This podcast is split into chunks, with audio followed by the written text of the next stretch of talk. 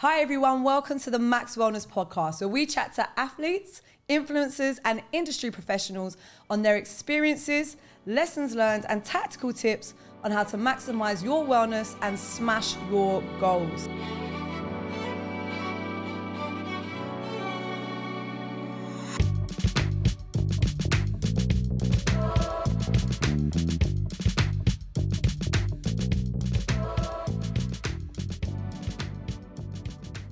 So today we are joined by Akin Solanke Korka. That's so funny. oh, should we just leave it like that? Should, should, Korka. What is it? Cool. Yeah, it is that. Did I say it? Yeah. yeah. I say we just leave this in and carry on going. Yeah. That's hilarious. Leave that in. I thought that was That's it's part of it. Yeah. So welcome to the show, man. How are you? Oh, I'm very well. How are you Yeah. guys doing? The people always get your name wrong. Was it just Hannah? Do you know what? It's it's a mixture of Just quite say your a few name though, actually, so everyone knows. So, so the remix version. I'm it so was sorry. it was probably seventy percent right. Akin, Akin Solanke, Solanke. which is kind of ironic because I'm not the tortoise, which I've got my whole life. Everyone da, da, da, and Corker. So when you break it down, it's pretty smooth, but it's a pretty cool name, yeah. it looks a bit more complicated than it is. I think. Yeah. If everyone could have heard how I was actually getting coached on how to say the name beforehand, and I dep- double guessed myself, didn't I? I know. Messed it up. I'm so sorry. It's all good. Not a problem, my love. Anyway, let me actually properly introduce anyway. Mm-hmm. So, Mm. you are the founder of the Athletic Corporation. Mm-hmm. So, it's a company where they represent elite athletes and brand representation, and Mm-hmm. they're looking to basically just absolutely change the game and kill it. So, today we are going to talk to Akin about how he got here, uh, lessons learned. Um, and basically, how he's staying on top of his game as the best dressed athlete in athlete agent in Europe. Agent and athlete, to be honest, you can.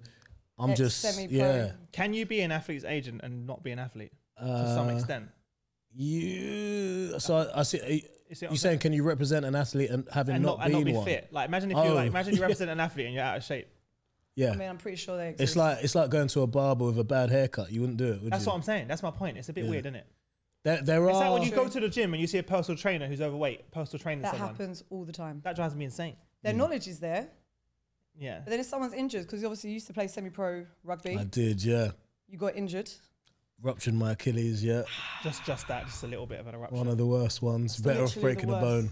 That like gives me um, what is it? Sore vibes. You see when they used to when you Oh, God, yeah. yeah. In store when all they cut over. heart. Yeah, you don't want that. no, Jigsaw. absolutely not. Yeah. So obviously, I'm assuming that's what started your journey to where you are Yeah. now. So can you tell us about that? Yeah, so I'm a London boy, um, born and bred.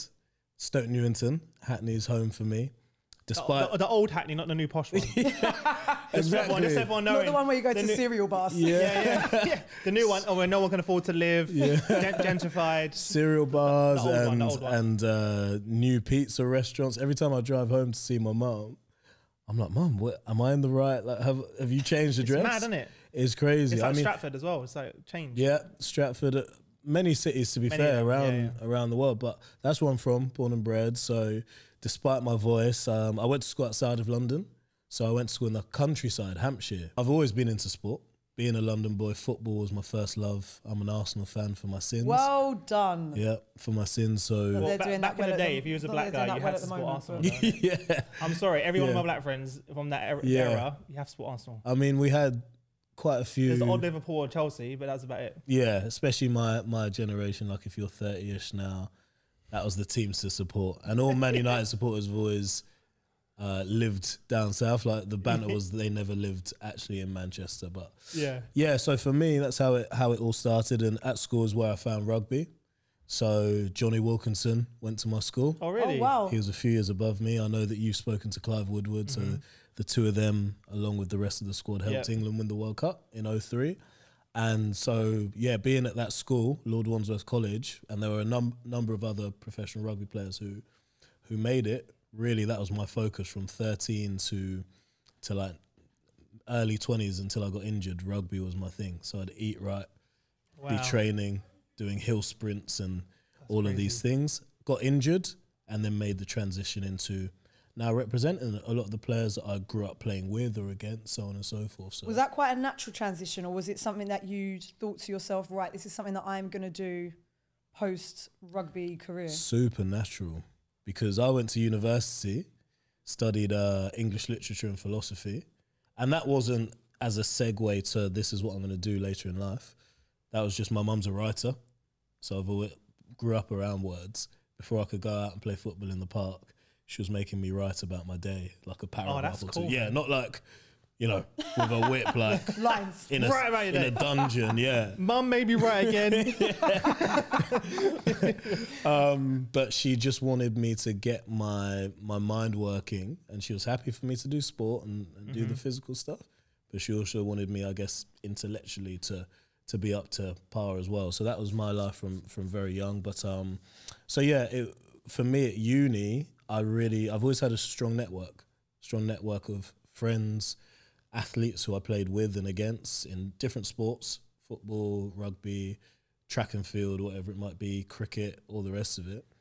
Um, but I've also had a great kind of affinity for conversation, which stems from mum and, and that upbringing. So that. that's what an agent is. Like when you're a sports agent, you Sure. have access to players and a strong network, and then also the ability to sell and to, you know, um, maximize a player's marketability as much as possible. So it wasn't a pre premeditated thing. It was very very organic, but yeah, I'm I'm one of the lucky few that's actually found their calling because a lot of people, obviously, you know, for us, we all love what we do, which is super. I know that for me, I'm very grateful for that. It's not normal. Like, It's not normal It's for the only most the part. few. Like you, you tell if you speak to most people about them, the idea of them making money around something they're passionate about. For most people, it feels like a, a dream, Mm. like something that is like you know, Not attainable. no, not attainable. They're like, yeah, it's all, it's all well and good for you, but da, da, da. Like, like, no, you can do it. But most people never find something they're truly passionate Yeah, about. It's exactly. great that you found that. when I, when I wake up, like negotiating deals for players, that really gets my motor going. Like we Mm. were talking off air, you were talking about closing deals, Love it, man. etc. It's like a drug. Obviously, Hannah working with different clients, seeing their journey from point A to point B. Exactly. For me, when I'm negotiating a deal, that's genuinely like being a player on the field about to take a free kick, and then when it goes in.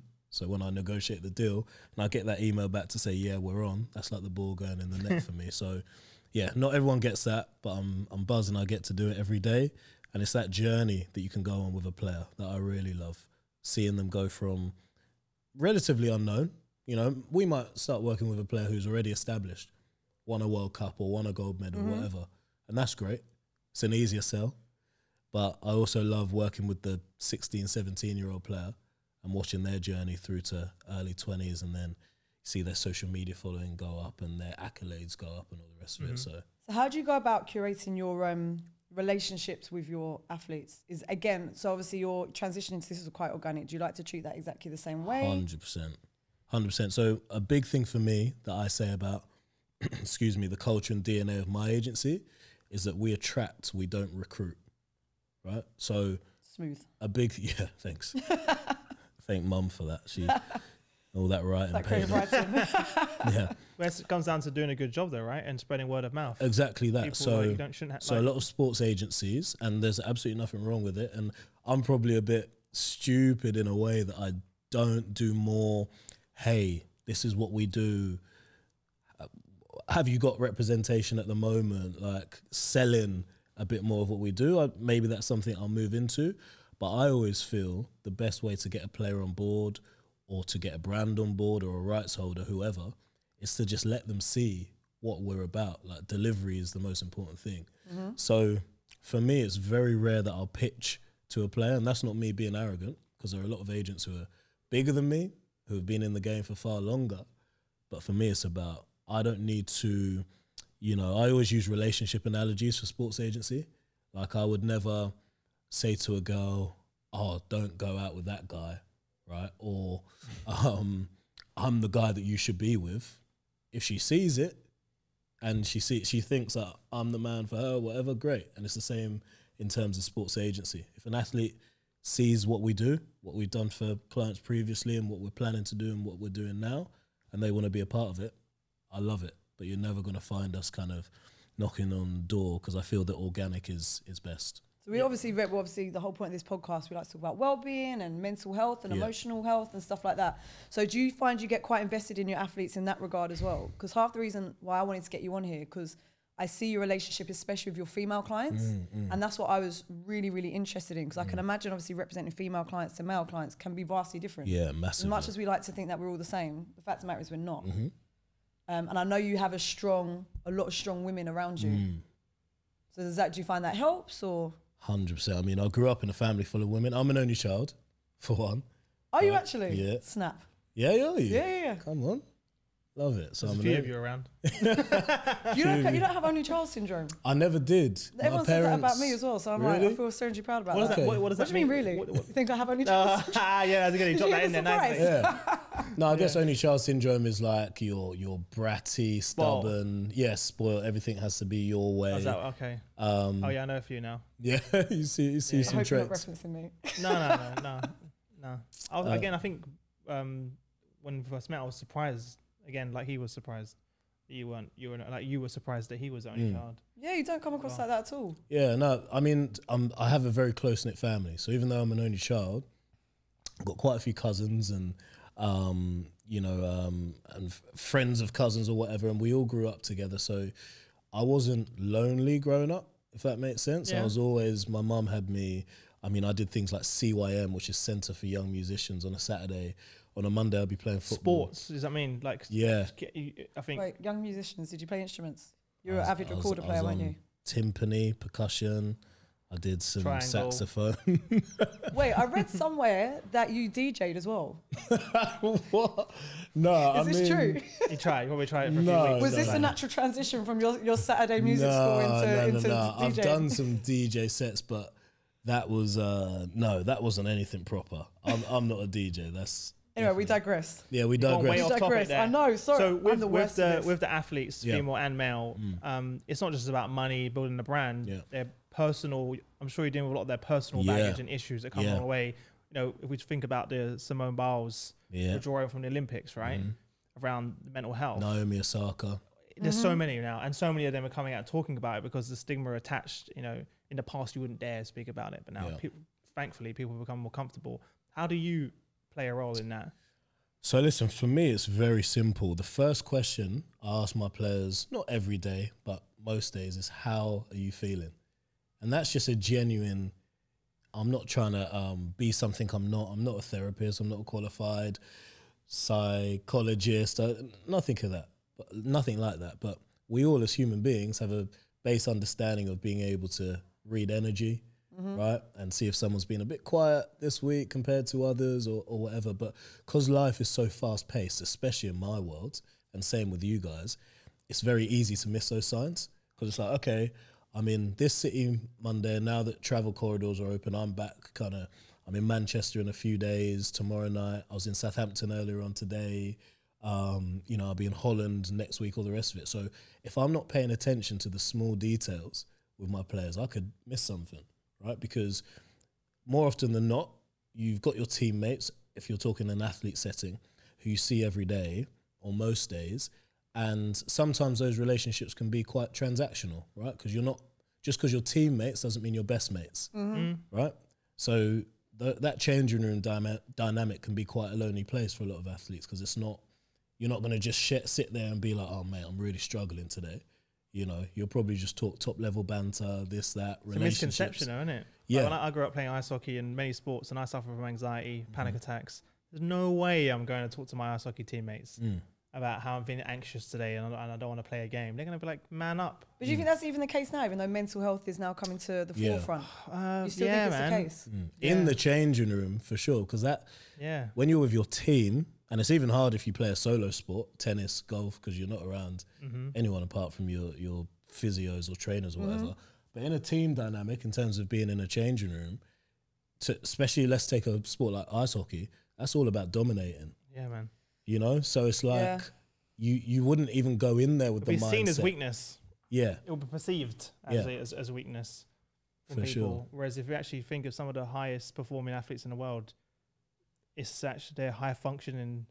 They they they function at the highest level whilst having anxiety and depression and everything else. Mm. But sometimes it's also what the pressure they put on themselves is what makes them so amazing. Mm. But it comes at a cost. Mm. So we need to get rid of the patriarchy. but to answer your question, that is a big focus for me. Just asking my players, "How are you?" Yeah. And they might come back, and uh, you know, I saw a thing. I can't remember where it was. Must have been Twitter. Asking twice, and this is just in, in general in life. Ask someone, "How are you?" They'll more often than not, eighty-five percent, ninety percent of the time, yeah, I'm fine. jerk, like reaction. Yeah. So you have to say, no, no, no, how are you?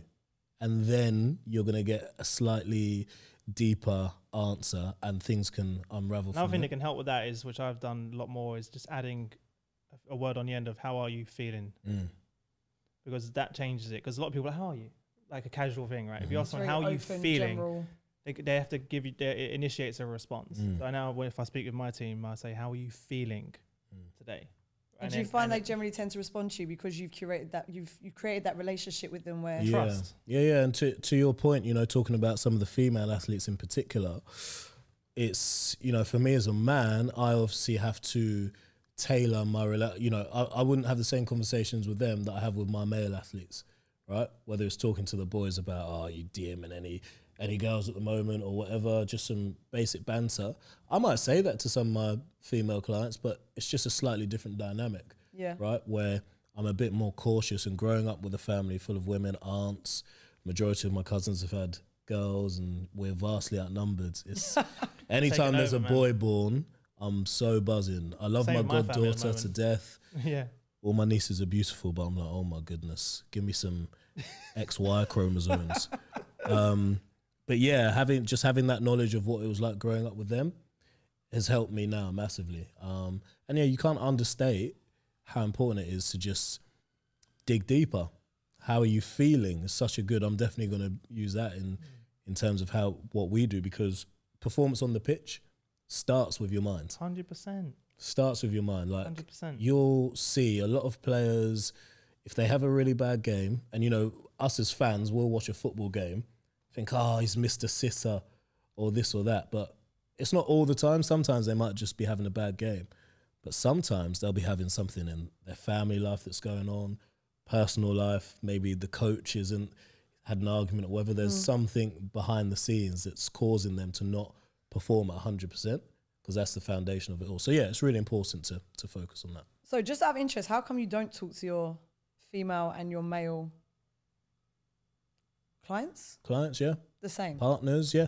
I So mean, obviously, you're, you're having those conversations like who's in your DMs. Do you discuss mental health with your your male your male athletes? yeah, oh yeah, yeah, yeah, for sure. Those conversations are the same regardless in terms of You're just emotion. saying from a banter perspective. Yeah, The type more, of banter you have with the boys may be different to the type of banter you have with the girls because Yeah. of being a bit yeah. like for example, I've got a goddaughter and a godson.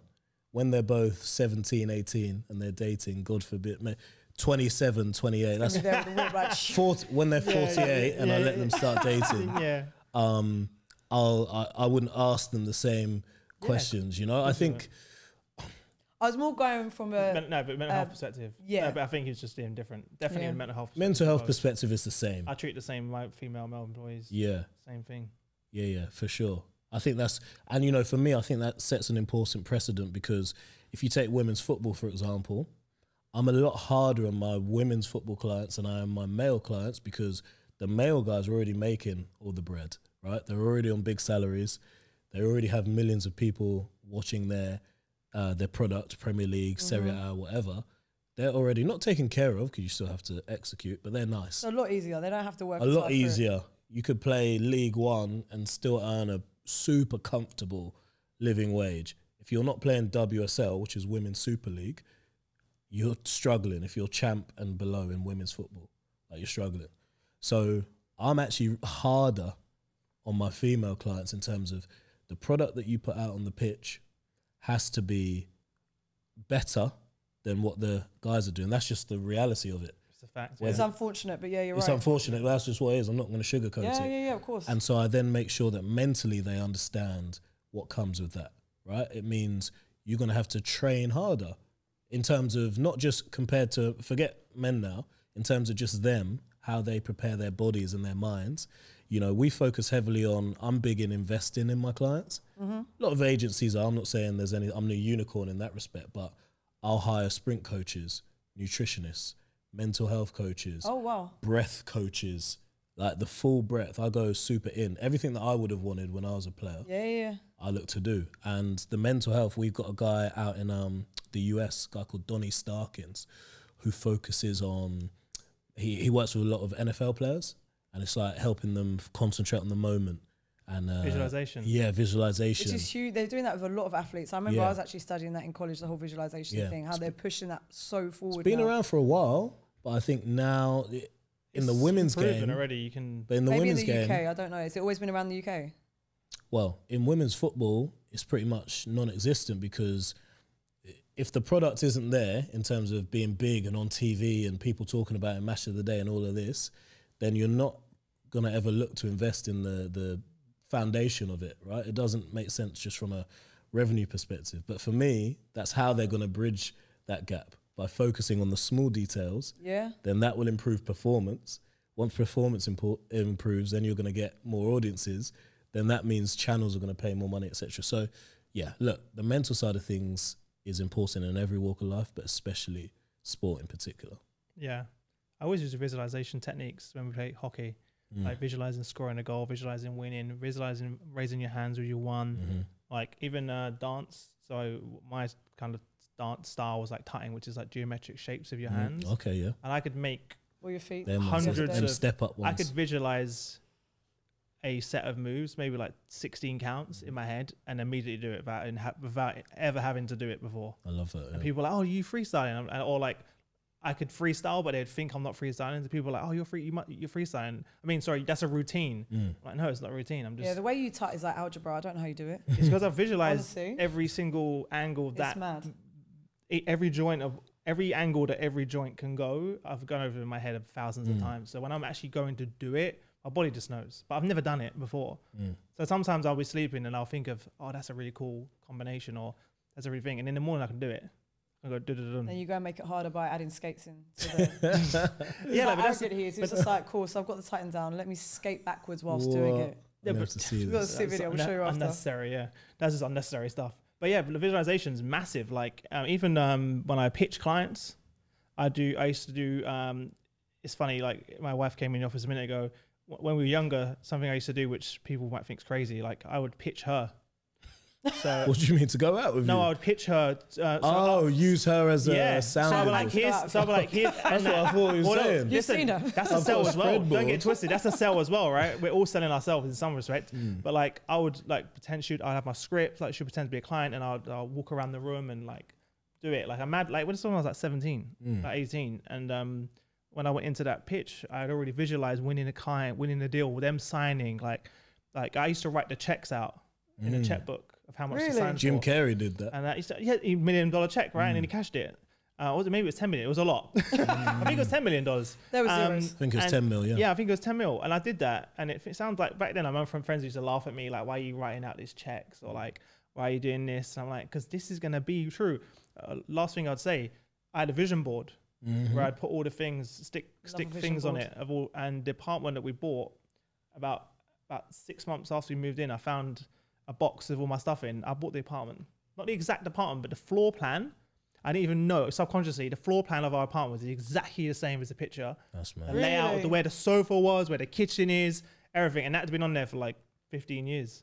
And I, and I, and I was like, oh my god, look at this! Like this is what we just bought. I love like, it when that happens. that's on there. Do you know what I mean? Like, vis- like visualization is massive. And I'm I'm big into quotes, Mhm. right? Big into quotes. I've got a quote for every happening in life. And one of my favorites is well, one of, a really well known one is the separation is in the preparation. Mhm. Right? Everyone's a lot of people have heard that. I kind of I don't know if it was me who changed this. I'm sure someone has done it before me, Just but I own it, it was changed you. it. Yeah, it was you. I'm gonna I'm gonna stand on this. I say the separation is in the iteration, like the the repetition, right? Mhm. Doing things over and over, visualization, Yeah. visualizing.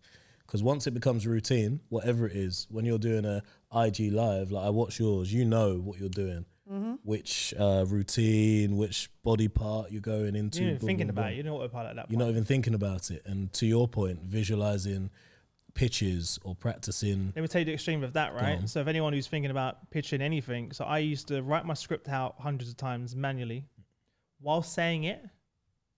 Then I record it and then I listen to it. Mm. That's how extreme I had. So I used every sense in the body, right? Or not every Visual, sense. Yeah, I did have smell, audio. but I couldn't smell the pitch.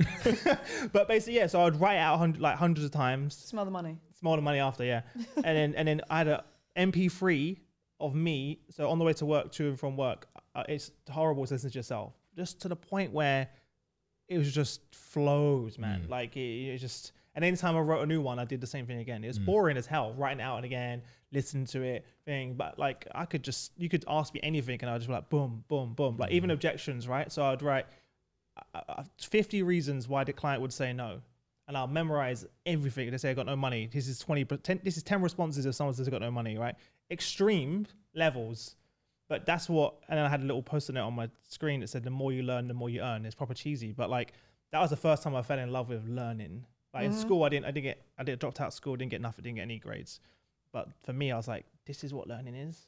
Mm. You're telling me if I learn that, I can make thousands and thousands of pounds. And I was like, I'm in. See, I'm kind of a mixture what of I mean? both of you because obviously as a personal trainer, people assume everything's selling. I've never sold PT in my life. I honestly, and, and it's funny, every time I do these like tests where they tell you about your personality and stuff like that, I always come up as creative and I always come up as a salesperson.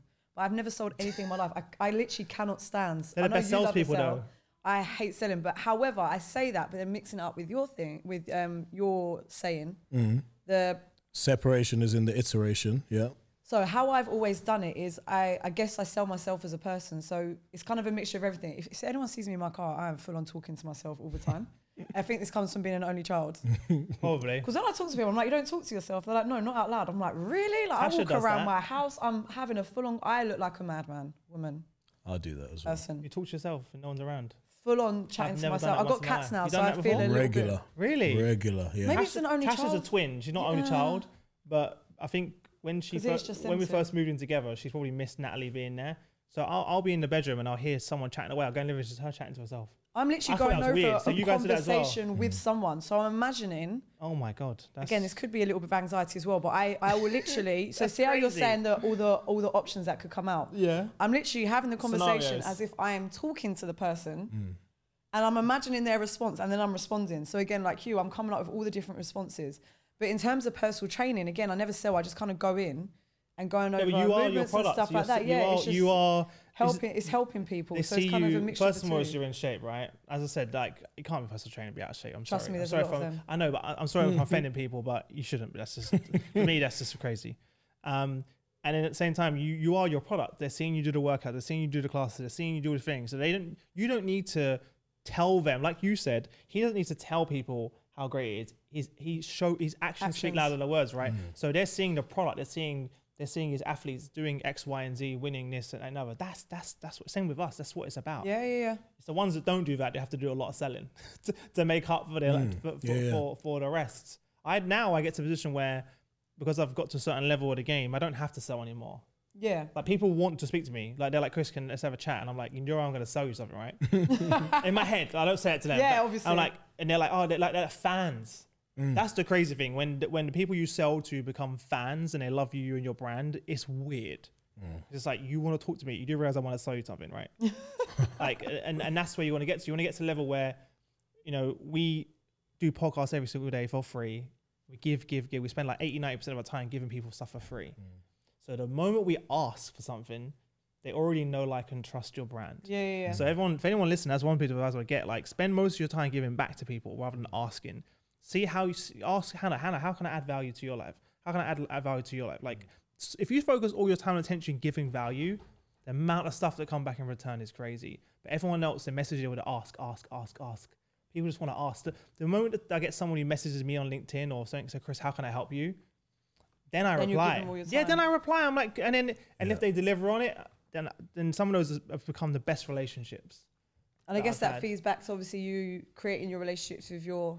It's you're giving them value. Hundred percent. I mean, look, at getting a, I guess a friend out of it as well. Yeah. That sounds a bit cheesy. and but at a base level, for the most part, unless you're like an astrophysicist or someone very specific, we all offer the same thing, mm. right? Whether it's sales, getting someone fitter, faster, stronger, slimmer, bigger, whatever. And in terms of my business, representing athletes, brands, rights holders, we all offer, when you boil it down, the same thing. Mm-hmm. So the what's going to separate you is are you giving more than you're getting? Yeah, hundred percent. Are you is your personality like if I'm under the bench or whatever, are you telling me to keep on pushing or are you just letting the bar fall? You know, the the the uniqueness of how you train is what's gonna separate you. And then for me, we've got like aesthetically, if you look at my social media and stuff, and I'm not overly active, but if I do put something up, it's always high quality. Mm-hmm. Right? We've got an in-house content team, not quite as good as the setup you guys have here, but I'm gonna have a chat with the team tomorrow. Get on, get on Amazon right away. But like, you know, that's something that separates me from other agents right from the jump. Mm-hmm. When I say, "Oh, I'm the best dressed agent in Europe," I don't care if anyone believes it or not. Is that something you're known for? Hundred percent. I didn't know that, sorry. Yeah, the drip. I want to. I wait, say wait. known for this is a self-given. I love the fact he was like a hundred percent. I, felt the confidence come across the room. I was Yeah. like, okay. That's it. That's no, but I love that. It's part of your brand. it's part of the brand, the brand. and it's also just in my. It keeps me reminding I need to separate myself. That's another Right. way you stand out, right? Yeah, it- it, it, we all have that, and like it's good to lean into it. Like when I first started our show, I was like a bit uh, nervous because I was like, "Oh, I'm like an East London kid, like no education. Like who am I to be interviewing billionaires Mm. and like CEOs of billion dollar companies?" Like the imposter syndrome was mad. Mm. So I used to wear a shirt and tie and be clean shaven and talk, talk and act a certain way. And at some point, I was like, you know what? I'm just gonna be a Chris, man. Mm. And they love that because they're like, Chris, people message me like, I can't believe you said that. Or like, I can't believe you asked that question Mm. of that guest. And I'm like, I'm just being me at this point. Like, if you, that's another thing, your authenticity is a massive part of it. You try and betray, if, and you can't maintain that. It's exhausting. It's literally Yeah. exhausting to constantly portray someone you're not, especially on social media. People do it. Mm-hmm. We all know some people in our friendship zone that you see their social media version of themselves and you're like, Actual version. who are you? Mm. That's not you. Do you know what I mean? When you lean into being who you are, it's amazing. You and you attract the right people at that point. But to your point on authenticity, we've just signed a mandate. So a mandate, just to not that you guys wouldn't know, but just I for anyone know, for anyone listening or watching who doesn't know, a mandate isn't specific to sports agency, but in sports agency, it's a contract or an agreement that says my agency, the Athletic Network, uh, has authorization to negotiate partnerships for an athlete who's represented by another agent, but we have an agreement together Right. right? So we've just signed one um, for uh, US sprinter Sha'Carri Richardson. Oh, who- sick. If you if you've been following Tokyo and whatever, she's one of the well, she's the face of track and field right now. She Mm-hmm. missed Tokyo because of a misdemeanor with a banned substance, and she's just about to run again. That was a whole madness. That was a whole madness. It's a whole different conversation. People are following the story, but also she's so authentic. Yeah, she was really like, oh, like, like just, just like this is what happened. This is how it is. Uh, but not just about the reason that she missed Tokyo. When she won the trials, Mm-hmm. the first thing that she did is she ran up the stands, like through the past the stewards, etc., to go and hug her grandma. Oh. And Yeah. embraced her grandma, who's looked after her from very young, and all the rest of it. nice. She she speaks openly about you know um, racial equality and all of these things, and uh, gender equality, um, irrespective of your sexual orientation, or the rest of it. So to your point about authenticity, that's right now what resonates. Certainly in my world, in terms of if I have an athlete that I need to sell or I or I'm trying to sell, the realer they are, the easier my job is. right? You can connect with them. But also that's what But are there agencies though, just to counter that, do, Yeah. do the opposite, where they try and build a personality and a brand Yeah. for that athlete that they feel fits their agenda? Because I, sometimes I feel like that.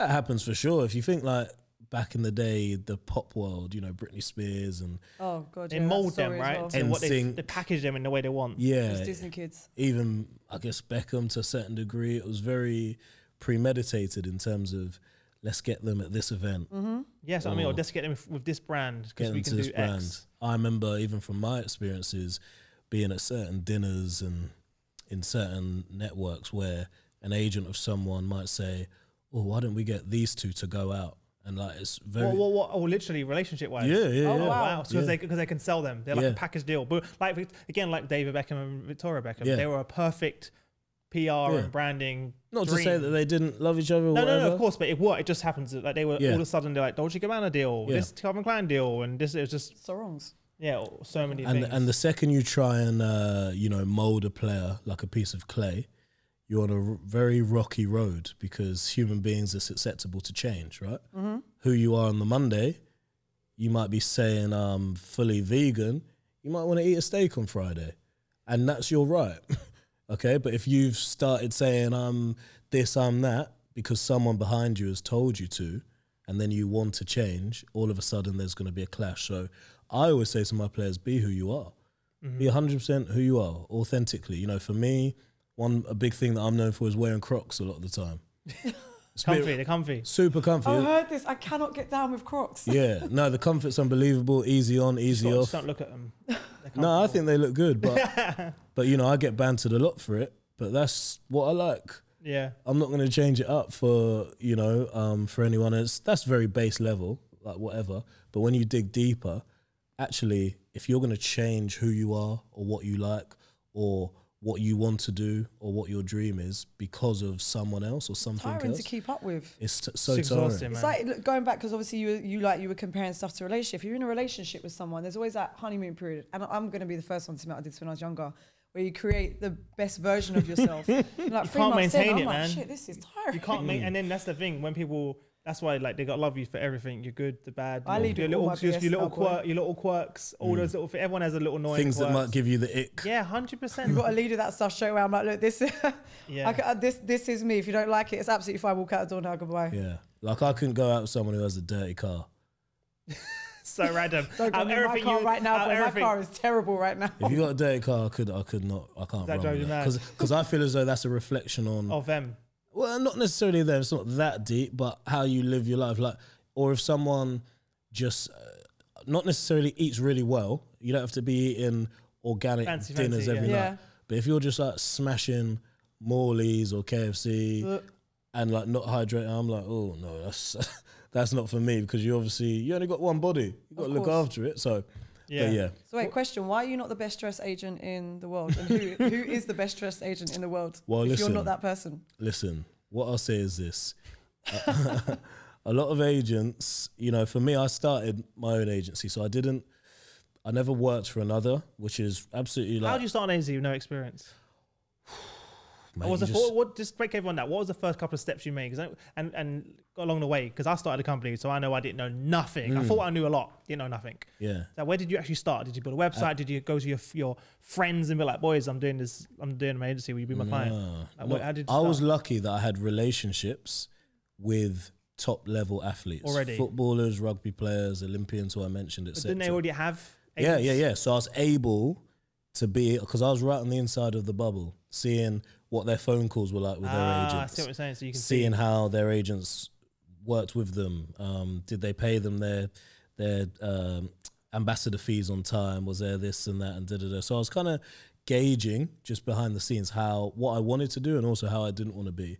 But to your point, like to be honest with you, I jumped out of a plane and built a parachute on the way down. Dude, you literally that's my express and I explained. Is it that your one as well? Come I use on. that. Obviously, we both stole that from God knows whoever made that. I don't up, know, yeah, I shout out it every whoever it time. was. Yeah, literally, every time someone says to me about starting a company, I'm like, literally, it's like jumping off an airplane and building a parachute. Right? It Yeah. really, re- and guess what? You got a pivot left, right, and center. Oh like, yeah, they what I say mean? write your pl- your plan in pencil because it's ch- Business likely plans is going to bullshit, change. man. Like, Yeah. I, like if I put a business plan, it would be a hundred, a hundred percent different from what I had said it was going to be Mm-hmm. when I started out. And every entrepreneur I've ever spoken to, their business plan went out the window I looked at my Early. business plan when I was 18. imme- it's nowhere near. immediately. What would you say is the biggest challenge then? Man, I mean, And and or, and even now, what's the biggest challenge Yeah. of being at the top of your game in this industry, Yeah. which is super competitive? well, I'm in a very competitive because the the onus is on me to deliver. Like as an agent, you're directly responsible for whether your player is making money or not. That is Basically, I mean, yeah. to, no, to to an extent. not hundred percent. Of course, the player has responsibility to perform, to turn up on time, to not argue with the coach, to do all these things. But when I wake up in the morning, it's I feel it's a privilege, but it is also a pressure to be like, okay, I have to be on point with my meetings today.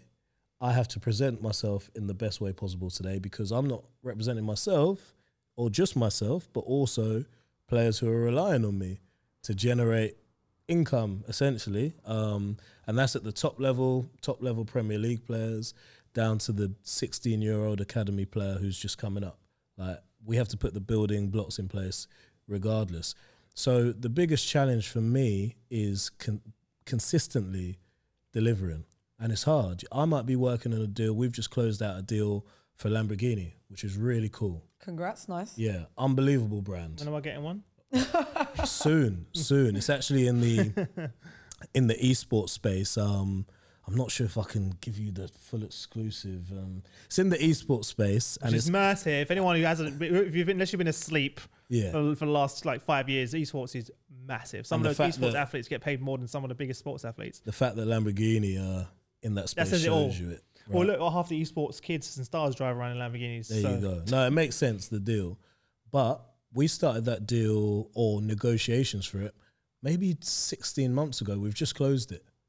So Wow. you think about the pressure that comes with having to consistently navigate the waters of the deal being on, the deal being off, someone going on leave, someone coming back, um, having to present ideas in a virtual world because we couldn't fly out to Italy or to Singapore where the other company is is based to present. So it's all virtual. So there's all of these different variables in there, and that's 18, 16 months of doing that, right? So that's a big challenge to stay consistently on the ball, to not be too pushy. You'll know about not not being too aggressive, letting answers come where they come. So I'd say that's the biggest thing, just trying to navigate the waters of a deal taking a And potentially it's never ending, time. right? A part of your job is just there's always another deal, there's always another athlete, there's always another thing Yeah, you're doing. And I kind of resonate with uh, running a company. No one told me going in that you're responsible. Obviously, I knew it, but the pressure of being responsible for people's livelihoods, Mm. like that is the biggest stress. It's not even about my livelihood. Obviously, I care about myself and my wife and my kids, but waking up in the waking up sometimes in the morning going, "Wow, I've got like a whole company of people that I've got to pay salaries." Mm. and that that's all on me. Like Mm. if that money's not there, how are they paying their mortgages or Mhm. they're feeding their kids? You know what I mean? That Mm. that people love the idea of being self-employed of running the company, but when that hits you and you're like, I got to make payroll this month, and it's not been a great month, Mm. that's when you realize people that really love what they want to do and they're Yeah. passionate about it, or they like the idea. Yeah, and everyone has saying it. CEO in their bio these days. Right? Yeah, I CEO, or entrepreneur. What does it mean anymore? entrepreneur. entrepreneur. Just trying to do something. Yeah, which is fine. Like I'm never. Uh, one thing I never do is is Discourage people. stamp on a Yeah, person's yeah, tree. I love it. I love that there's so many CEOs, entrepreneurs out there, etc. But the vast majority haven't really taken the time to understand what being at the top of the food chain, so to speak, means. Yeah. That means you're the first into battle. So how know? do you handle that? Like again, so obviously we were talking about mental health of your players before. Mm. You're in this fast-paced, fast-moving. It literally there's never. Obviously, you do get your contracts, you get your end goal, but as you were saying, then there's always something else. So you, you never, you never really get that downtime. So how Mm. Yeah. I do. do you cope with that? I take time to decompress and reset. I call it a regeneration day. It's usually a Sunday for me. Okay. where I unapologetically turn my phones off. Personal phone, work phone, see you later. It's off. Right. I'll sit, I might steam my face. I've got a steaming machine, get the beard going. Um, listen to some Norah Jones. This is true. Ah, I love. Norah Jones. I forgot about I'll Norah sit Jones. back. My mum bought me a meditation drum for my birthday. I don't know if you've come across them. You bang it. Yeah, like almost Yeah. there's there's bowls Oh, that's what I was sound bowls Yeah. and there's meditation drums. So you go dum, and then like the sound is supposed to do something with I don't know something to do with the neural activity in your brain, but it focuses you. So every Sunday, if I can, if I'm not at a game or whatever, I'll try and do that.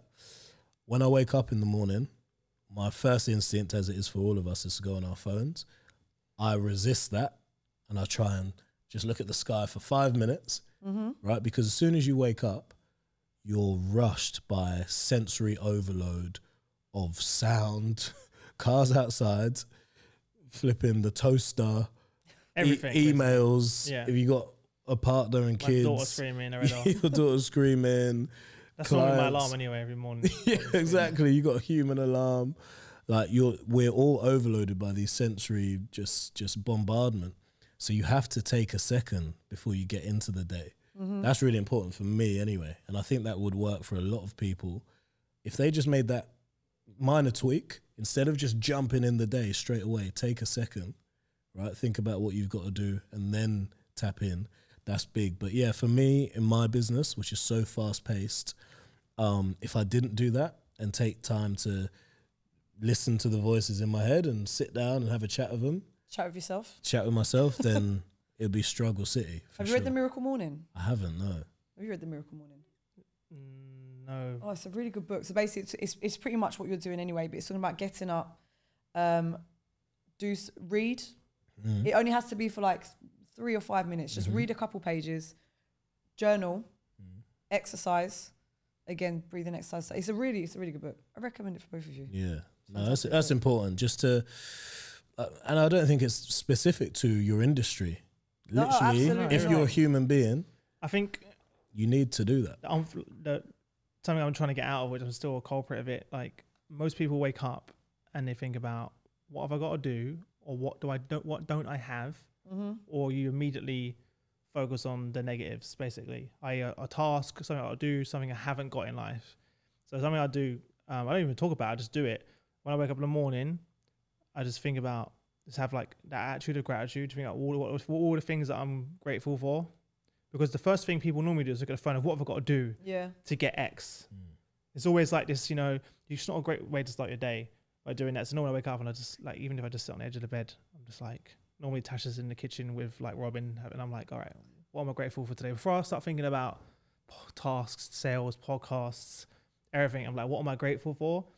And then the rest of my day, you set the tone for the rest of your day.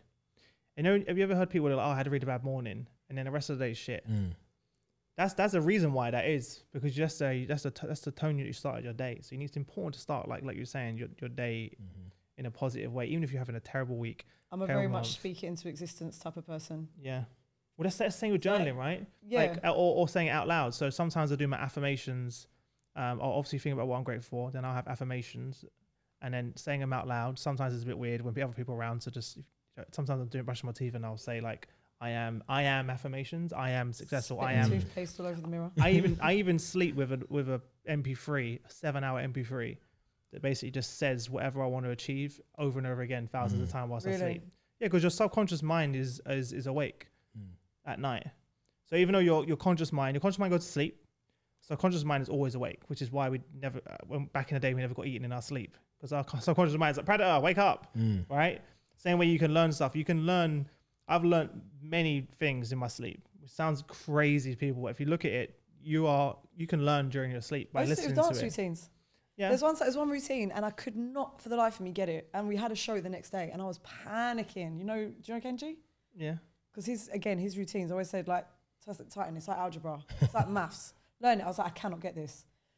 And I fell asleep and I was doing the routine in my sleep and I was smashing it. Didn't make one mistake. Next day I didn't make one mistake. It's the same. It, it, Every the run same what I was talking about earlier. You can do it like physical and and like if you want to learn something, like you go on YouTube right now, anyone listening, and just write positive affirmation playlist.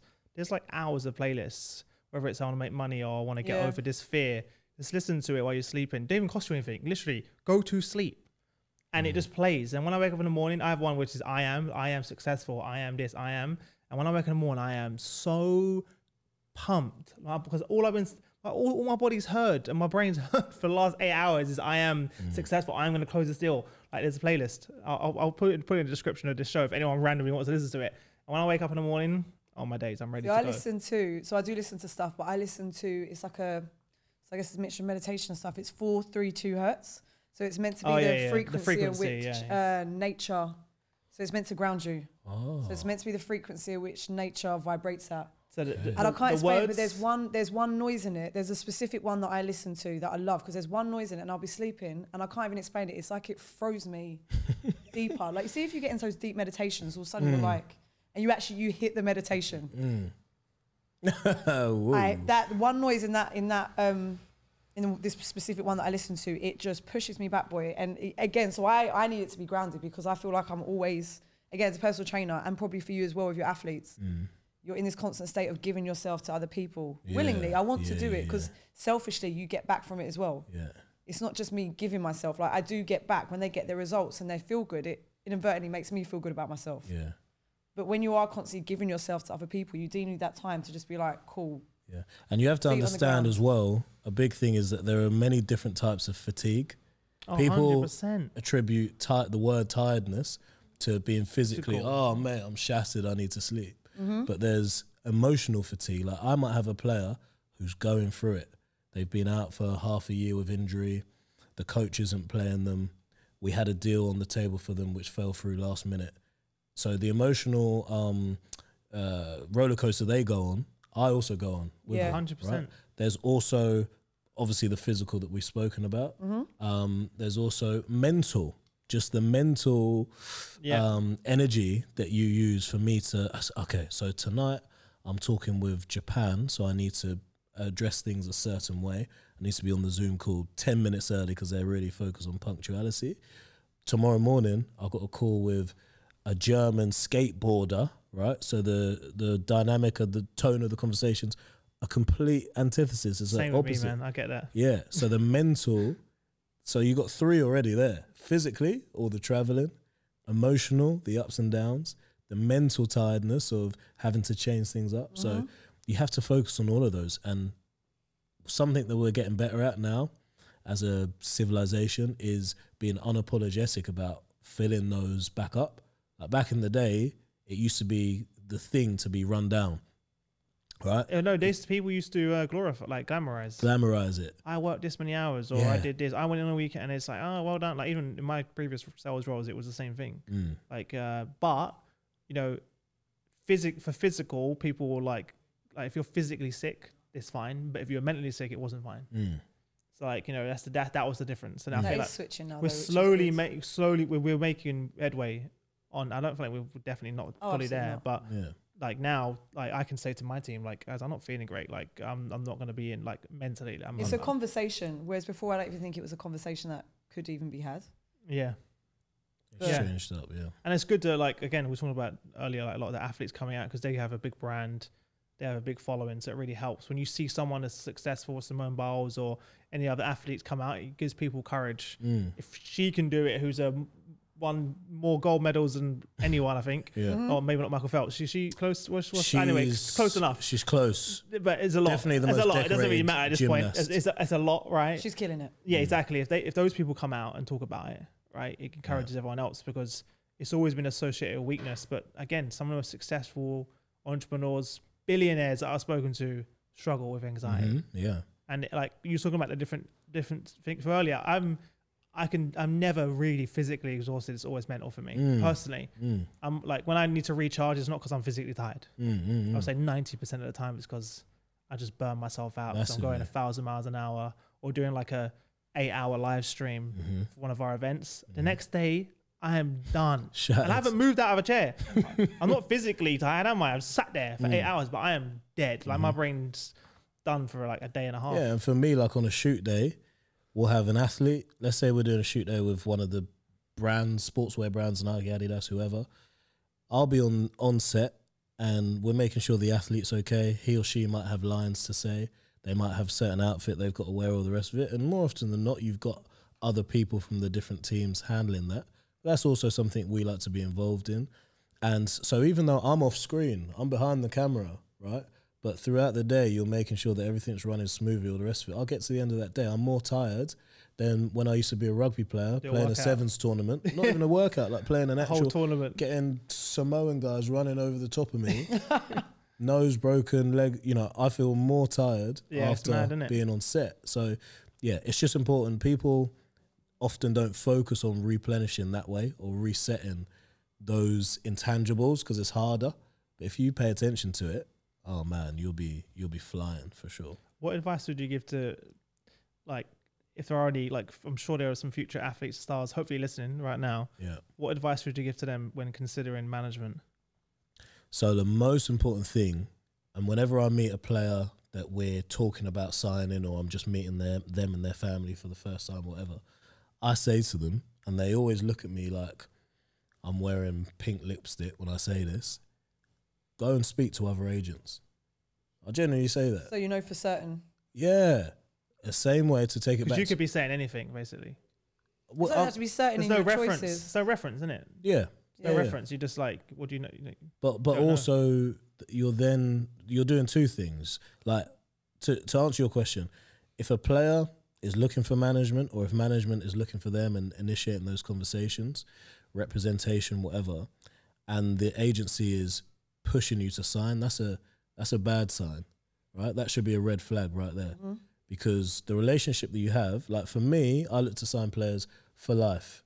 Like in my head, the same way that if I was to get a girlfriend, I'd be looking to go out of her for life. I'm not just getting a girlfriend for the summer or for a year. It should be the same thing in terms of the players that you work with. I'm Mhm. looking to be with you through the highs, the lows, the ups and the downs. If we're riding, we're riding till the wheels fall off. Right? That's how that's how I'm built and that's how the agency is built. And that's the culture of what we do. And that's a really big thing. A lot of agencies, we have done deals for athletes from agencies far bigger than ours, right? Big, big names and in big leagues. And the reason for that, reason we've been able to get in those positions, because we have a real culture and DNA, like non-negotiables, right? So we got four core values. Believe that you're the best. So what we've been speaking about Mhm. about mindset.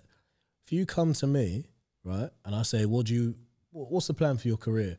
and you go, "Oh, um, I'll be happy with League One, League Two. Bye, Felicia. See you later." No, you're Yeah. not for us. Not for us. You could end up making lots of money, and maybe I'll miss out.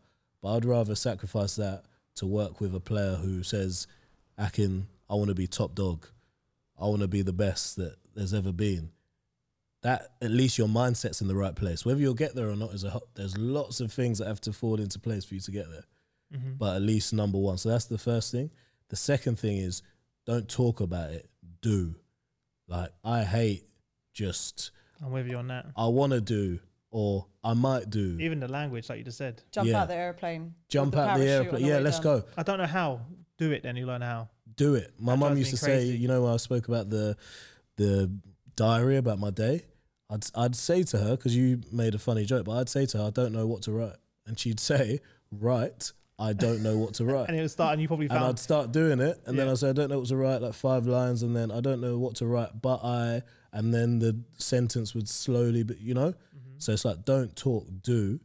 Um, the third is where we did believe. The third is make sure that you're not want someone else isn't want it wanting it more for you than you want Well, it like for their fa- yourself. do you get a lot of players where their families and parents want it more than them? Hundred percent. As an Pushing- example, you always see those parents mums. in it like pushing, pushing their kids into things Dance and mums, children. the dance moms. Oh, dance moms! I'm sure you guys have seen all, that. in any sport you get them. Like any Yeah. sport you play. Like Yeah, my mum wasn't like that actually. She was like, do what you want, do it, and if you enjoy it, carry on doing it. If you don't, then don't. That yeah, was literally my mum. As long as you're happy, Like yeah, exactly. yeah. my but mum's not pushy. But having core values in whatever you do, even in personal training, like some personal trainers, I'm sure would be okay with a client turning up late, let's say. For me personally, that's a big no no as well. It's like, because, you know, my time is important, so is yours, and it's Mm. about setting a precedent. It's respect. Yeah.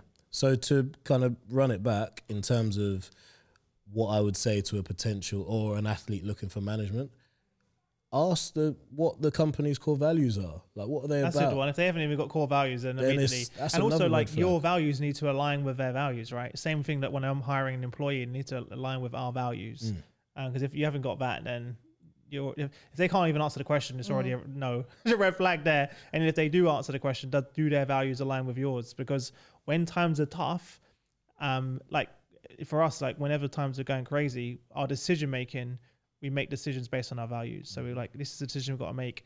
Is it aligned with our values? Okay, great, do it. If it's not, it might be like a lucrative deal actually, Mm. but that company isn't aligned with our values, so we're gonna say no and walk away. Mhm. And um, like our employees appreciate that. They're Your like, values wow. are your foundations. It's like you're trying to build a skyscraper in mud. It's not going to happen. At some point, it's going to tumble. yeah. So you need to make sure that your values, you've got your pillars. So you've got your, f- wait, you've only given us three.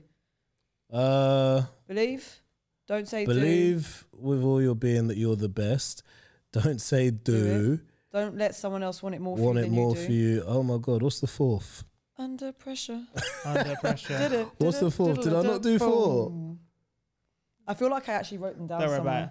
I've got it No, no, somewhere. no, I'm gonna Don't make, you, worry I'm gonna make you worry Uh, about it. the Make me full worry core value. There, I'm joking. is one, but we've Absolutely only don't have to worry about it. no, no, no. We only added that recently. There were three, and we just added a fourth. But You got your four pillars. I'll run it back. I'll tweet it. Yeah. Um, but But yeah, it's, it's important though, man. Like, like that's something, especially in this day and age. I think more than ever.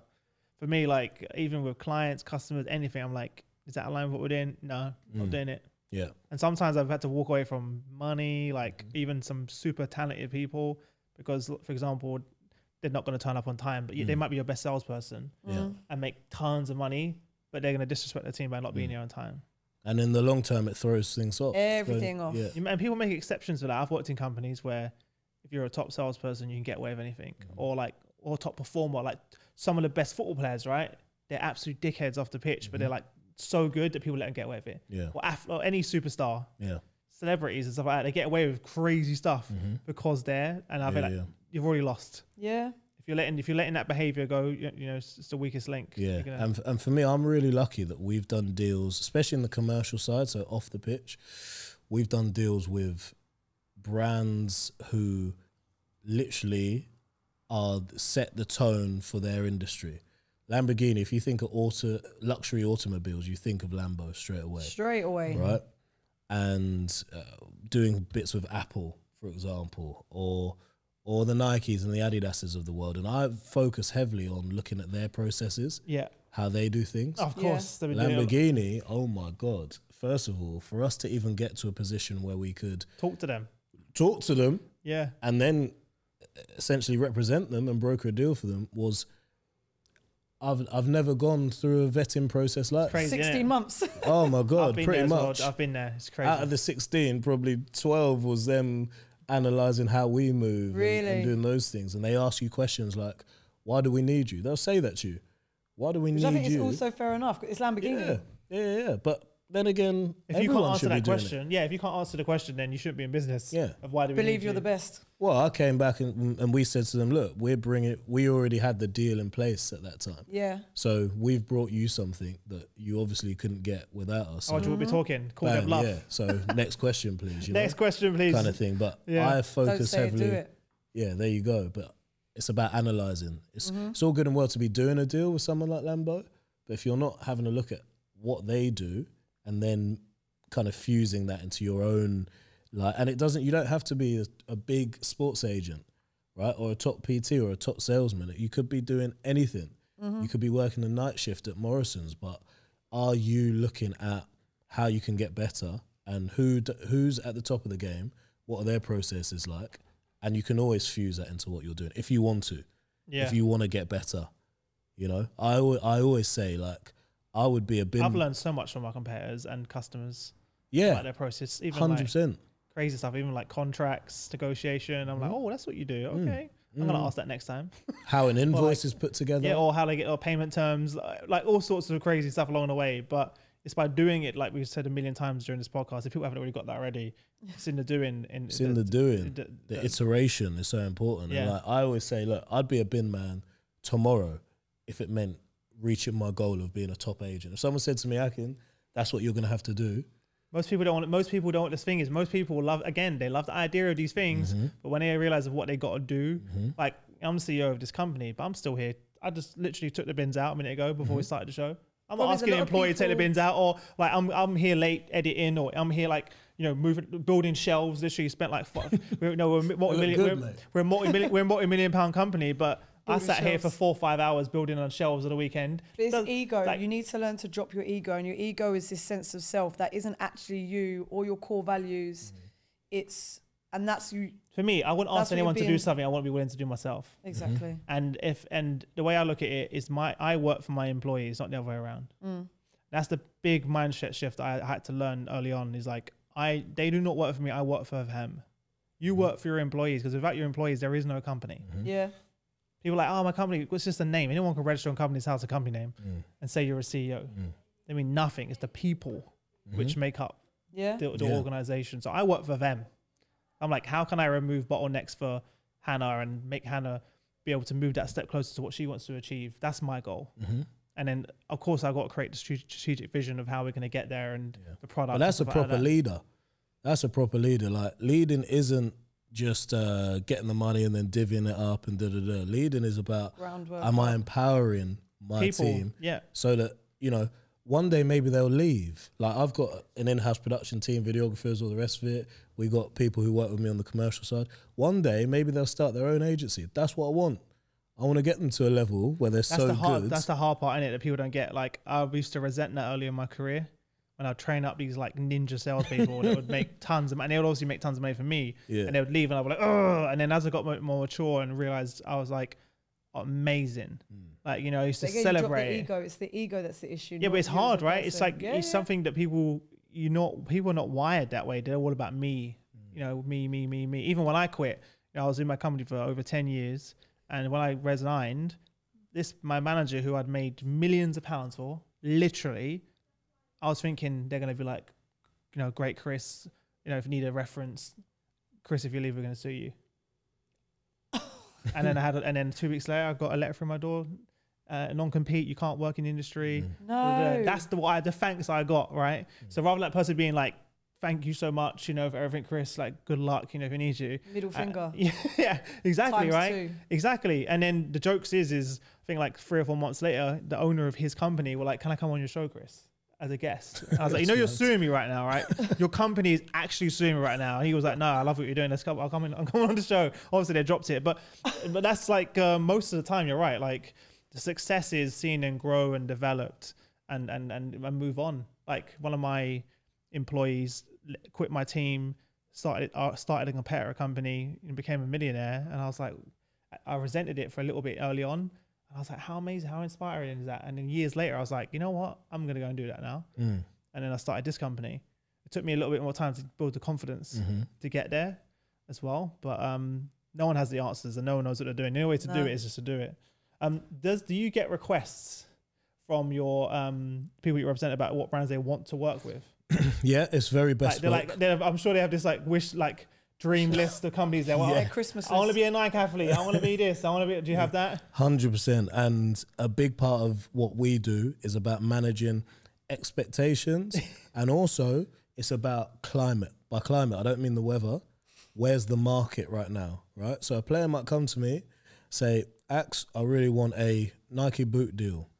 Okay, but at the moment, not saying right now, but there are times when Nike aren't looking to sign a particular athlete from that sport. Let's say football. Because Or they have their own strategies and own goals. And own- Exactly. yeah, you- and you, you understand that side as part of your job. our They know the job process. Yeah, our job is to understand the climate at each particular time. You know, there's a football World Cup coming up next December in the Middle East. So there's a higher likelihood of a sportswear brand looking to invest in football than there is in Of course. rugby right now or Mhm. tennis because all eyes are going to Or be skating you mentioned earlier. skateboarding. Now it's been big. in, now it's been Skateboarding, yeah. Wearing the in- Nyjahs. yeah. Yeah. oh, he I knows. see it, yeah, yeah. that's I, I started skating again. I was skating growing up, but like now seeing it going into the Olympics, Mhm. I saw so many brands jump on the Oh bandwagon. yeah. Oh, I was like, oh, now it's cool, is it? Mm. Like when I grew up skating, like no, you'd never see Nike. Obviously, they they've been around. Actually, Nike have been in it for a bit, for Yeah. quite a minute. But not mainstream. It wasn't a main- big part. It's of always their- like a couple of couple of shoes. yeah. Um, but now, like since the since the Olympics, I'm seeing like every sort of endorsement all over the place for all these athletes, and these kids are now becoming superstars that have been in the game for a hot minute because the climate's right. Mhm. Right? They know the, the companies know they can make money. They know it's going to be on seen by millions of people on Yeah. TV. so they Especially jump. Gen Z as yeah, well. Yeah, all of that. It's like just the perfect storm Yeah. um, to to get involved. So you know that, and like you mentioned skateboarding earlier. Mhm. Um, similar with um, which if you're not on, you should definitely get on. I'm sure you're already top of the game already. But you know, le- next Olympics we have breakdancing. Yeah, yeah, yeah, yeah, yeah. So breakdancing in the Olympics. So and esports. yeah, and Nice. esports, right? So getting so getting in there now and getting in those top athletes who are going to be competing in breakdancing in Olympics. Paris. You already know, man. Like the Yeah. the brands for for breakdancers. Oh my god. Yeah. You know, when I did uh, World of Dances, which is a big event, I did sponsorship for them for the UK event. Oh, sick. And uh, as soon as I picked up the phone to like Uber, um, Monster Energy drinks, uh, Bose, I signed deals with. The, I've never done that before, but I just know how to sell. I signed deals with them instantly. Yeah. They're like breakdancing. Because they know it's coming through. They know that it's the, it's the, and it's the demographic, right? Yeah, yeah, yeah. Chris, yeah. who's the demographic? Boom. How many social media followers you got? Oh, we had like 20 something million subscribers on YouTube for World of Dance. What? 20? Okay. You know, and I was like, this is the deal, this is the terms. Like, Yeah. boom. And I was like, I, I remember because obviously I'm a passion, I, I, I danced, but then combining like the passion of dance that I have and then in sales, I was like, oh my God, Mm, mm, we get paid fuck all as dancers. Mm. But in this context of doing this big event, Mm-hmm. they're willing to throw Mm. money like no one's business out for there. sure. And, e- and every bit of that breakdancer will be a an advertising opportunity. Like I'm sure they'll be wearing knee pads, maybe elbow pads, whatever. Obviously, so many. like you're Well, we- you're essentially we- a billboard. One one uh, one of the um, sponsorship deals we did is that the crew that won the show would wear, I think it was like Puma, and do an advert for Puma. hmm So Yeah. like, that was it. They basically dressed them head to toe in Puma, right? And they just did it like whatever they did, and that was that was the deal. Like just that was the deal. You know what I mean? Or even um the the the uh, trophies, right? That you give them Yeah, yeah. was was um, um a certain brand. Or, yeah, it was it. It was like a like an Air Force One trophy, Oh yeah, yeah. but it was like, a you know, shoe. a, yeah, a shoe trophy. Like there's, there's like, and it was like they'll pay like, hey, like twenty grand for that. All right, cool. yeah. Like it's crazy, man.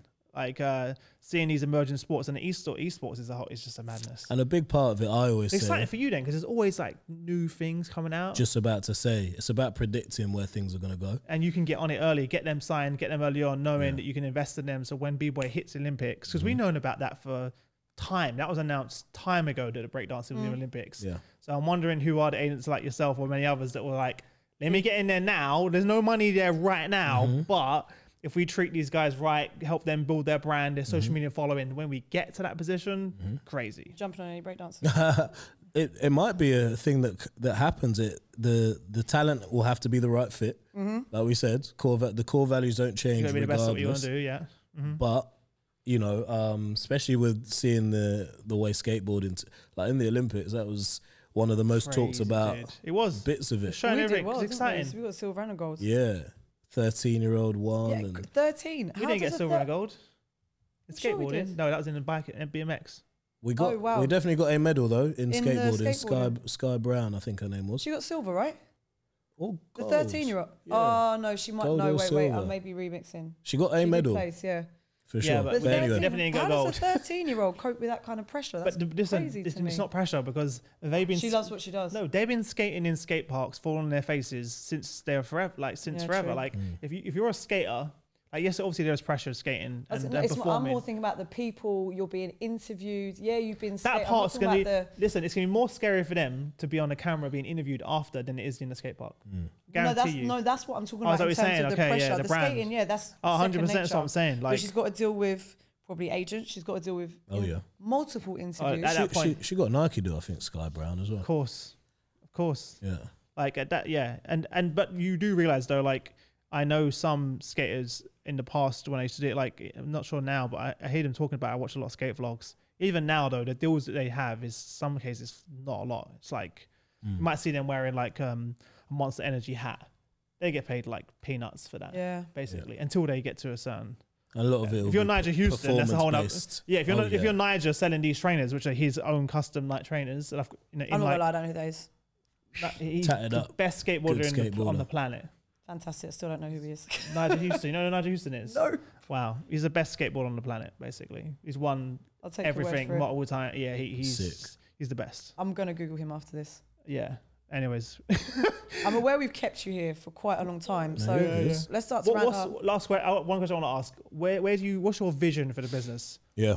Uh, Where because I'm sure obviously is it just to add more and more people on it, or Mm. is it keep it small, nimble? You know, uh, wh- what's your vision? Yeah, I mean, it's a really good question. For me, I really focus on vision as well. Like, where are we going as an agency? My tagline, so to speak, is uh, we're the next stage in the evolution of athlete representation. And it sounds great, but I also live that in terms of how we announce deals. There's been no sports agent that's brokered a deal for Lamborghini, for example Bam. when we bring that to life it's about how how we again separate ourselves from other agencies but more importantly delivering for clients making sure that we're focusing on that. So for me it's about being as diverse as possible. Breakdancing and things like that are really interesting to me because i don't just want to be football rugby olympic sports. Those are great and will that will always be our foundation. But what else can we do? What what stories can we tell? Like we got an in-house production team which isn't unheard of for a sports agency, but it's certainly quite rare to have a team dedicated to storytelling. Like for athletes who, some of them when you sign them aren't making you any money, so you're losing money. like Yeah. you're paying for equipment and filming Yeah. days and all the rest of it. But you understand that's the investment, like you said earlier, right? Hundred percent. It's long term. So for me, really bringing that to life and creating original content is going to be a big part of the the agency moving forwards. Um, in terms of numbers, I'm not fussed. If I sign ten athletes from now to the end of my career, I'm happy because if they're the right ones for us and they believe in what we're doing and we believe in them, I'm good. If it's a hundred, no problem. But there has to be that that relationship there. Mm-hmm. That's really important. And then outside of that, um, I also have a foundation, the ASC Foundation, Akin Solanke. Come on. Cor- corker. Cool. He's an That's a, absolute that's a corker. corker. Come on, Yeah. that's how I remember Corker. it now. I'm second guessing myself. Yeah. And so lanky, which is So ironic. lanky. the ASC Foundation. So that's about nurturing, guiding, um, and educating the next generation of talent managers. Because when Okay. I came into the game, Oh, that's amazing. I think a thing was first of all, I'm a confident guy, which is great. And I already had a network of players and brands and all the rest of it. So a lot of people who were already in the business were hesitant to give me a leg up. And to be honest, I say it's that, but it's also just it's a, very much an old boys club. Mm. So people aren't. You're kind of disrupting the, or from what I know, little that I know, and what I've heard from you, you're really like disrupting yeah. what this industry looks like. Oh, for sure. Like I've what got. people a- used to do. Creating the new landscape. we're bringing vlogs to life, like day in the life vlogs of what a sports agent does, and No, and normally a sport agent would outsource that, whereas you're making that part of the DNA in your brand yeah, to build that digital footprint for Mhm. people. Absolutely. Because if you don't on- have an online presence, you don't exist. Let's be honest. yeah, In this day and age, and you're adding that as part of your toolkit to help people succeed. Absolutely. So, you know, the foundation is a big part of. I think it feeds back into the the agency side and and why we've managed to do these deals because it's not just about me. I'm like, look, I want to send the ladder back, ladder back down for the kid, irrespective of where you're from, super privileged background, got absolutely nothing. I don't care. Like, I'm not from money. Yeah. My family aren't super wealthy. They gave me a lot growing up for sure, and I was definitely um, had more advantages than other people that I grew up with in Stoke Newington. But with that being said, there are people that I went to school with in Hampshire for whereas however much a term, who are working relatively, let's say, normal jobs, nine to fives, whatever. And there are people in Stoke Newington who I went to school with who are millionaires, right? and who have absolutely smashed it. So people talk about, you know, being a product of your environment. I say bollocks, we're allowed to swear, right? You can do what you want. I mean, we've been swearing the entire time, so you're absolutely fine. Yeah. fine. I don't and you said bollocks. I, I wouldn't don't really. Yeah, I know. I don't usually swear, but like product of your environment, in my opinion, isn't a thing. Maybe back in the day, Yeah. it was. It was Or it is, it is in people's minds though. it's a construct. It's a, it's literally like Yeah. limiting beliefs is like you know I grew up on a council estate, single parent, four kids, Mm. drugs, alcohol, violence. Any eh, like if I use all of that as an excuse, I definitely want to be here today. Mm. You either you either use it as an excuse. So those are my friends who go, yeah, but I, I grew up with this, and they just use it as like an excuse basically Mm-hmm. for everything. Mm. Whereas for me, I flipped it and was like, it was my motivation Mm. to be able to pay off pay off debts, to be able to be you know the first in my family to own a house, run a business, Love it. you know, yeah. give back and So everything else. create Like, that like generational wealth. hundred Gen- percent. For me, just- it was like not physical wealth, like mental. that's what I'm saying. Those when wealth, times get hard, I'm like thinking about those days where like we had nothing, or I was living in like a council, like a one bedroom flat with f- w- uh, w- my mum and four kids, Mm. or like the fact that we used to have to get loans out to have Christmas dinner and Christmas Mm. presents. yeah. and pay off the loan for the rest of the year. Mad. Like That is just like mad. people don't know about that life, and you've got people knocking on your door, debt collectors on, on the knocking on your house. It's your mum in chasing the, the, the debt, like the Mm. fucking loan shark. You either remain kind of Them in that mad- them- environment that's what it I gives mean. you the drive to. It's all mental, like you out said, of it's state of mind, and that's something I learned from interviewing crazy successful people. I was like, in, in the beginning, I was like really like nervous and stuff like that, and I was like, you're just the same as me. Yeah. Once I got to know them, I was like, Mm. the difference between me and you is not that I'm not smart and you're smarter. Is your me- your your your you have a rich mindset. Mm. You're, you have a, your mindset is always thinking, I am going to win this deal. I am going to do this, and it's just I'm like, wow, Mm. like the or the money with relationship was Mm-hmm. different. No, the relationship with money, sorry, was different. I was like, oh my god. Now I remember that just happening. I was sitting down with a guy who was worth like 40 billion, owns like half of Miami, and I was, I was sitting in a meeting with him, just talking to him. Dyslexic, didn't go to school. Probably not overly confident. No, I was just like, oh my god, and Mm. he was telling me, and it was it was just pure hustle, man, and just like the ability to like learn, like understand that if he doesn't know something, he can hire someone with that skill set Yeah. that can do it, Mm-hmm. or he can learn. Mm-hmm. It was as simple as that. It was like if I don't know it and if I don't need to do it, I'll hire someone with special skills. If I, if I, and I was just like, oh my god, this is just crazy. Like, there's no excuse. It's all in here. With your foundation, are you looking to push that? Because I know you're saying you're going f- uh, for the younger athletes. Are you looking to push that in schools? Or are you going into? Mm. Yeah, yeah, Are you yeah. pushing it in schools already? So yeah, and the foundation's specific to talent managers, so not anything to do with Mm. Right, athletes. It's- athletes, okay. But it's about if you want to be an agent, right? Because this business, looking at it from the outside in, people think it's Glamorous. and it is glamorous. There's a lot of But- hard work. Glamorous, but there's a lot of grind, but also there's no specific entry point. You, I think you asked, how did you get into it? Well, I got into it because I had a relationship with athletes who played at the top top level, England rugby, England football, Team GB athletics, etc. And I knew them, and they trusted me to broker deals on their behalf. It might be that you're Dane and Dwaine Rashford, who represent Marcus, and you're brothers of a top top player, and you get into agency that way. oh, is that is that his brother's of his agent? Yeah, they represent oh, didn't and, and do a great job for him. It might be that I, I've got another friend of mine who's a partner at a top top Italian agency. He was at a house party in a wardrobe, getting with a girl. A guy walked in trying to get his coat to go home. they started chatting. Turns out he's a really big agent in Italy. Years later, he he now works for them. Crazy man. There's no blueprint in terms. It just of happens that way it. though. The same with like my set of skills. If I had a friend now who was a big athlete and they were like, I want to work with that brand, with my skills there, I know I could easily get on the phone with their Yeah. chief marketing officer or head of brand. And That's what I that mean. When you break it I wouldn't need I wouldn't need to have some like a degree or Yeah, a you know specific set of skills. I know there are set of skills, but to do, as I do, I, same with the world of dance thing. I had no experience doing those sponsorships for that, but I was like, I love dance. I know I know how to talk the language of dance. I understand Mm-hmm. negotiate deals. I know how to lead gen. I know how to pick up the phone and cold call and pitch people. Mm-hmm. And I was like, and I literally googled the contract. Not even joking. Everyone listening right now I was like, how to do sponsorship contract. Found some examples. Called a few companies. Is this is this up to date? Legal? Oh no, add a few things in. Send it over. Deal was signed. Like literally winged it. Mm. And this is like over 100k worth of deals. And I think I did that in three months. Right? Mm. You don't need to. I'd love to help you out with that. By the way, if you ever wanted someone to 100%. come in and talk about sales training. Oh, and, yeah. and, and pitching, For cold sure. calling, lead gen, that stuff. We're going to have a foundation day at the uh, Southbank Centre in London. Um, just at, uh, it's going to be around September time when kids go back to school. So I'll definitely I want to get you both down. My mum will be down there teaching the sick, kids man. how to really write cool. their CVs and update cover Oh, letters. really? That's That's amazing. amazing, man. Have a friend of mine who writes for Daily Mail Sport who's gonna because you know a big thing is about giving these kids an understanding that if you don't become a sports agent, there are lots of jobs in the sports world that you can be. You could be Other a avenues. journalist, could be a videographer, could be a physio, could be a chef. The list is endless. So the foundation's really important to me. And it's just about giving, giving back. You know, I, I can't take it with me when I Yeah, pop my yeah. clogs. Um, so it's about just making sure that we've got something there for the next generation. You got like a website for that stuff. yeah, it's on. Actually, our website's just about to be relaunched. We've got a nice, nice one coming.